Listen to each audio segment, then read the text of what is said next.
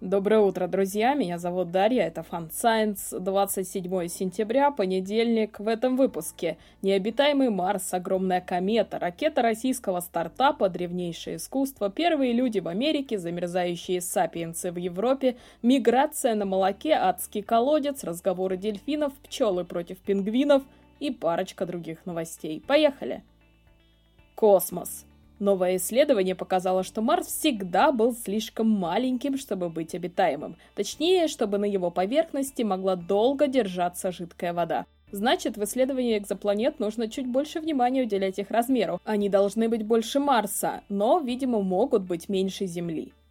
Астрономы подтвердили рекордный размер открытой этим летом кометы из облака Уорта. Диаметр ядра кометы Бернардинелли-Бернштейн составляет около 150 километров, что делает ее крупнейшей кометой и крупнейшим телом из облака Уорта из известных. Почему на Луне меньше кратеров, чем предсказывают компьютерные модели? Теперь у ученых есть ответ. Вероятно, поверхность Луны гораздо дольше оставалась мягкой, пока остывала, и первые удары астероидов почти не оставили следов. Отсюда недосчет. Луноход Вайпер от НАСА сядет в окрестностях крупного кратера Нобеле в южной полярной области Луны. Там он будет изучать содержание водного льда в грунте. Запуск намечен через два года, на 23 год. Российский стартап Success Rockets собирается в ноябре провести первые полноценные летные испытания своей суборбитальной ракеты Небо-25. Ракета должна будет достичь высоты не менее 20 километров и вдвое превысить скорость звука. Полет назвали «Медведь пробуждается». Технологии будущего. Европейский авиастроительный концерн Airbus представил аэротакси City Airbus нового поколения. Оно рассчитано на четырех человек и шумит, как пылесос сможет преодолевать до 80 км со скоростью 120 км в час. Японские инженеры разработали третью руку для помощи в повседневных делах и в работе. Пока что это лишь прототип конструкции. Его главное преимущество – компактность и маленький вес. Обычно по проектам такие роборуки крепятся к телу, к туловищу, а этот крепится к предплечью. И маленький вес означает, что им смогут пользоваться и дети, и пожилые люди. Этот прототип можно напечатать на 3D принтере, но управлять им пока что можно только с компьютера.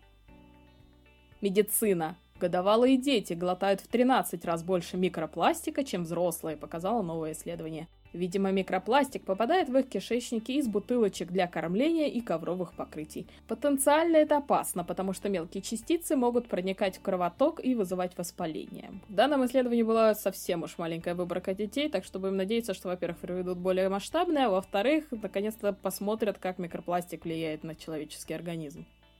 Нелюбовь к брокколи начинается с бактерий. Микробы нашего рта синтезируют ферменты, из-за которых запах капусты становится для нас очень неприятным. А вот во взрослом возрасте нелюбовь к брокколи объясняется тем, что всю жизнь ее неправильно готовили.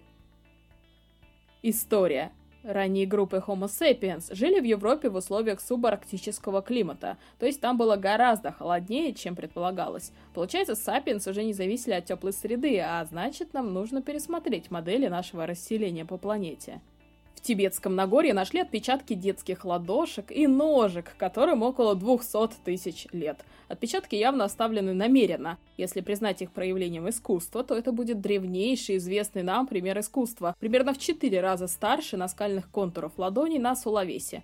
Но вопрос все же спорный. Все-таки использование пигмента это очевидное искусство, а вот отпечатки в податливом известняке ну, тоже в каком-то смысле, ведь это как скульптура, рельеф. Пусть ученые сами разбираются.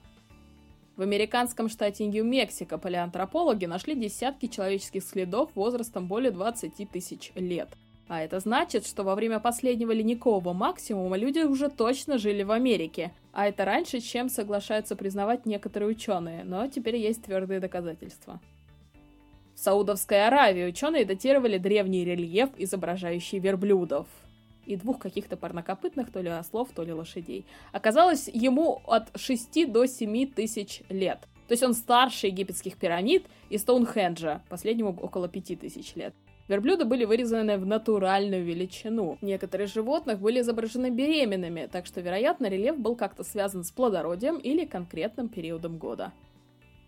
Древние люди ямной культуры, жившие между Черным морем и Каспием, смогли мигрировать благодаря молоку. Пять тысяч лет назад миграция была рисковой авантюрой, но ямники начали путешествовать, как только освоили молочную диету, что удалось определить по их зубам. И, судя по генетическим следам, они благодаря молоку смогли добраться до Скандинавии и Сибири. И еще один любопытный факт. Удалось определить, какое именно молоко они пили. Так вот, они пили разное молоко, но среди него было в том числе лошадиное молоко. А значит, они уже точно домашнили лошадей. Впервые люди спустились на дно адского колодца в Йемене, провала в пустыне, который местные считают тюрьмой для джинов. Во-первых, потому что выглядит страшно, во-вторых, потому что оттуда странный запах иногда раздается. Оказалось, что глубина провала около 112 метров, и никаких джинов там, конечно, нет. Лишь мертвые животные, живые змеи и пещерный жемчуг. Ученые набрали образцов всего, до чего дотянулись, но пока еще анализ не провели. Да и надеюсь, они вскоре опубликуют видео и фотографии. Планета. Свистящие языки людей помогут понять, о чем говорят дельфины. Идея не нова, появилась еще в 60-х, но впервые ученые провели масштабный сравнительный анализ свиста дельфинов ахвалин и человеческих свистящих языков. По сей день около 80 культур по-прежнему используют свист в дополнение к речи. Так вот, оказалось, что свист дельфинов и свист людей действительно можно сравнивать. Сейчас к анализу подключат какой-нибудь нейросеть, и вскоре мы сможем понимать, что говорят дельфины. В Южной Африке рой пчел напал на колонию охраняемых очковых пингвинов. Погибли 64 птицы. Неизвестно, что спровоцировало нападение, но местные рейнджеры надеются, что это случайность и больше не повторится. Лишь одна страна в мире выполняет цели по сдерживанию глобального потепления – и это африканская Гамбия. Мы же в самом конце, в компании Саудовской Аравии, Сингапуром и Таиландом. Другие рекордсмены по выбросам, помимо России, то есть США, Индия и Китай, не так уж далеко впереди. Ну и напоследок парочка милых новостей из мира животных.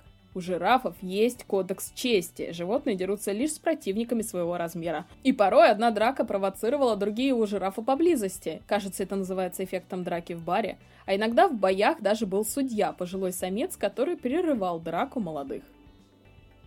Гиены тоже любят игриво побороться. Чтобы обозначить шуточные намерения, они качают головами и корчат рожицы. Кстати, кошки и собаки тоже любят так играться. При этом кошки проверяют намерения мяуканьем, а собаки чиханием. На этом все, друзья. Спасибо за ваше внимание. Хорошей вам недели.